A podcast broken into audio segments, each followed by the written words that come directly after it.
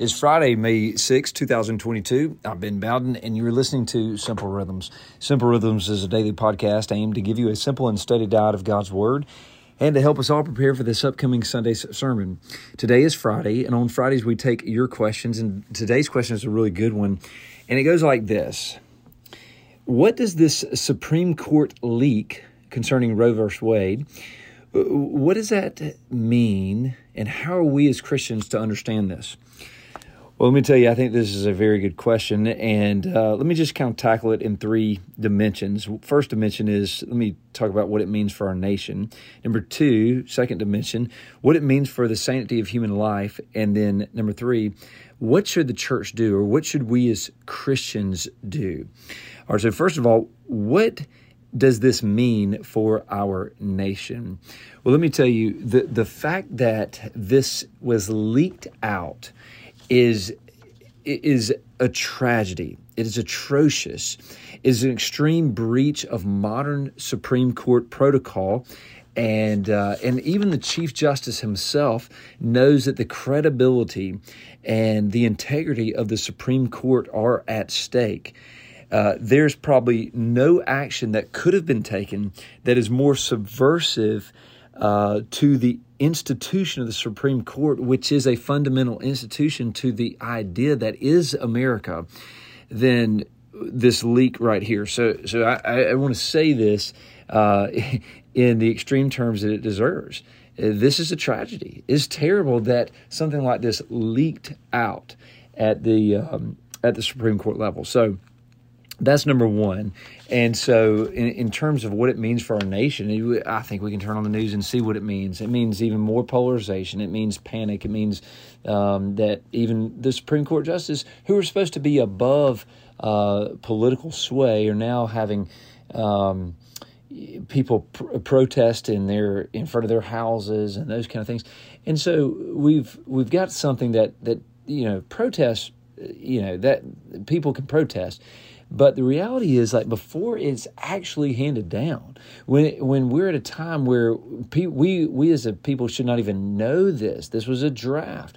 Then, um, boy, I think we're in a we're in a bad place. We, we're already in a place where institutions are looked at, especially among a younger generation, with great suspicion. And so this only adds to the weight of that. This only adds to this the fact that a lot of uh, institutions are looked at with a great suspicion. I do think it's it, it's telling that uh, we've got a major um, election coming up at the end of uh, May, and I think this election cycle is. I think that the timing of all this is not unintentional, and so um, we'll just see what happens. Uh, but I think what it means for our nation is that, uh, in that sense, the fact that it leaked out is not good. Now, what does this mean for uh, the sanctity of human life, and what does this mean for our nation in terms of the sanctity of human life?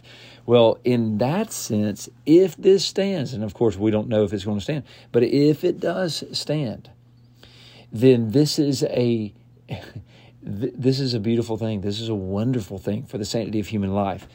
And so maybe you've been reading some different things on social media about people, uh, women saying to keep your hands, you know, off my uterus and and uh, women's rights and those kind of things. Let me just always go back to, you know, we have to ask the question: What uterus are we talking about? What what woman are you talking about? Are you talking about the woman in the womb, the little child in the womb, or are you talking about you know the the woman who who had who, who actually conceived the child? Because the reality is. Um, if this is a human life, then abortion is what we understand it to be, and that is murder. We make we don't mince words.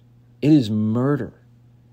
And we can't hide behind this idea of the uh, of women's health or women's right. I think that's just a that's just a way to glaze over um, what is really happening here, and that is a child who who is living is being killed.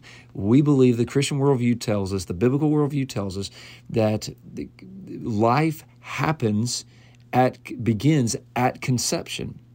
And we know this because of different scriptures. Um, the you know we understand the um, the psalmist say that before I was even put together, you knew me. You knew my days. You know, you had my days numbered.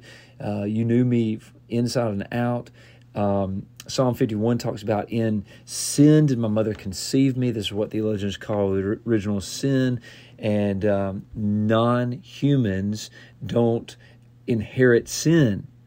Only humans. And so this is a human at conception. When did this happen? At conception and uh, and so if it's a human, then it's then it's made in the imago Dei, the image of God, and so any kind of murder is an assault against the image of God, and so it's an assault against God Himself. And so we have to be very clear where we stand. We cannot be swayed by the by the winds of our culture or the winds of our age. We must uh, be anchored in the unshakable truth of Scripture. And the unshakable truth of Scripture tells us that the sanctity of every human life is at stake. And so this is a wonderful thing if it stands. This is something that we as Christians, yeah, for 50 years, it's, you know, Roe v. Wade has been in place for 50 years, but it doesn't make it right. Just because it's been a long time does not make it right.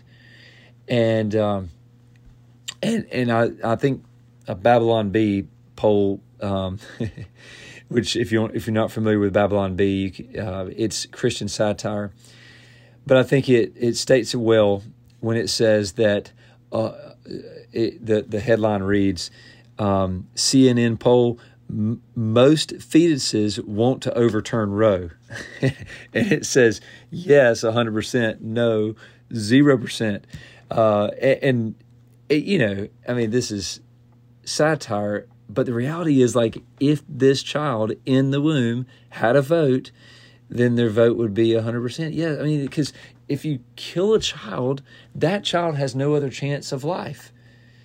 Um, so this is uh, on so many levels. It's an atrocity. It's an absolute atrocity that uh, we have in uh, the United States of America allowed so many murders to take place over the last 50 years. But what this means, if it stands, is a big win for the sanctity of human life. And anyone with any shred of allegiance to the Bible understands that the, the dignity and value of every human life is at stake. And so, what should, should what should the church do? We know what the church should do right now is pray. Uh, we are to pray at all times, pray without ceasing. But I think um, one of the critiques against the church and against those who hold to the sanctity of every human life is well, what are you going to do about all these babies? You've got all these babies that now will be born. What are you going to do? And and I and I think the church should do what the church has always done, and that is bring us your babies. We will we will find a home. We will and and I think the church should be be in the first in line. Uh, with and to help the DHR, to foster, to adopt, to do whatever we can to uh, bring children into this world, bring them up, and send them out to make much of Jesus. That is what we are called to do. And so, you know, the early church, there would be, there, there would, they would, uh, in Rome, they would have, ba- you know, Romans Romans would have babies. They would kill them and then they would throw them away, and and um, and so Christians would uh, oftentimes uh, go uh, take some of these babies that were still living, and they would and they would say, "Look, give us your babies." Um, and so that was one of the greatest apologetics of the early churches. They, they were taking on such burden by taking on all these babies. That's what the church has always done because we believe in the sanctity and value of every human life. Uh, we also support different ministries, different uh, emergency pregnancy services and centers, like the Wiregrass Emergency Pregnancy uh, Service, which is uh, shortened to WEPS. Um, we support that at First Baptist Enterprise. We uh, we encourage you to support it. We we have people, individuals, and as a whole, we we um, support them with uh, sending people there. We we we pray for them. We give them uh, financial uh, assistance, and the reason is because we we put our money where our mouth is, and that is we believe in the sanctity of human life. We put our energy, we put our families, we put everything uh, with what we say we believe. And uh, so, what ch- what should the church do? The church should number one pray. The church should number two well, pray that this uh, that this would hold, and then number two, that we would take care of the least of these, of the most vulnerable, and we would encourage anybody anywhere, bring us your babies. We will give them a home.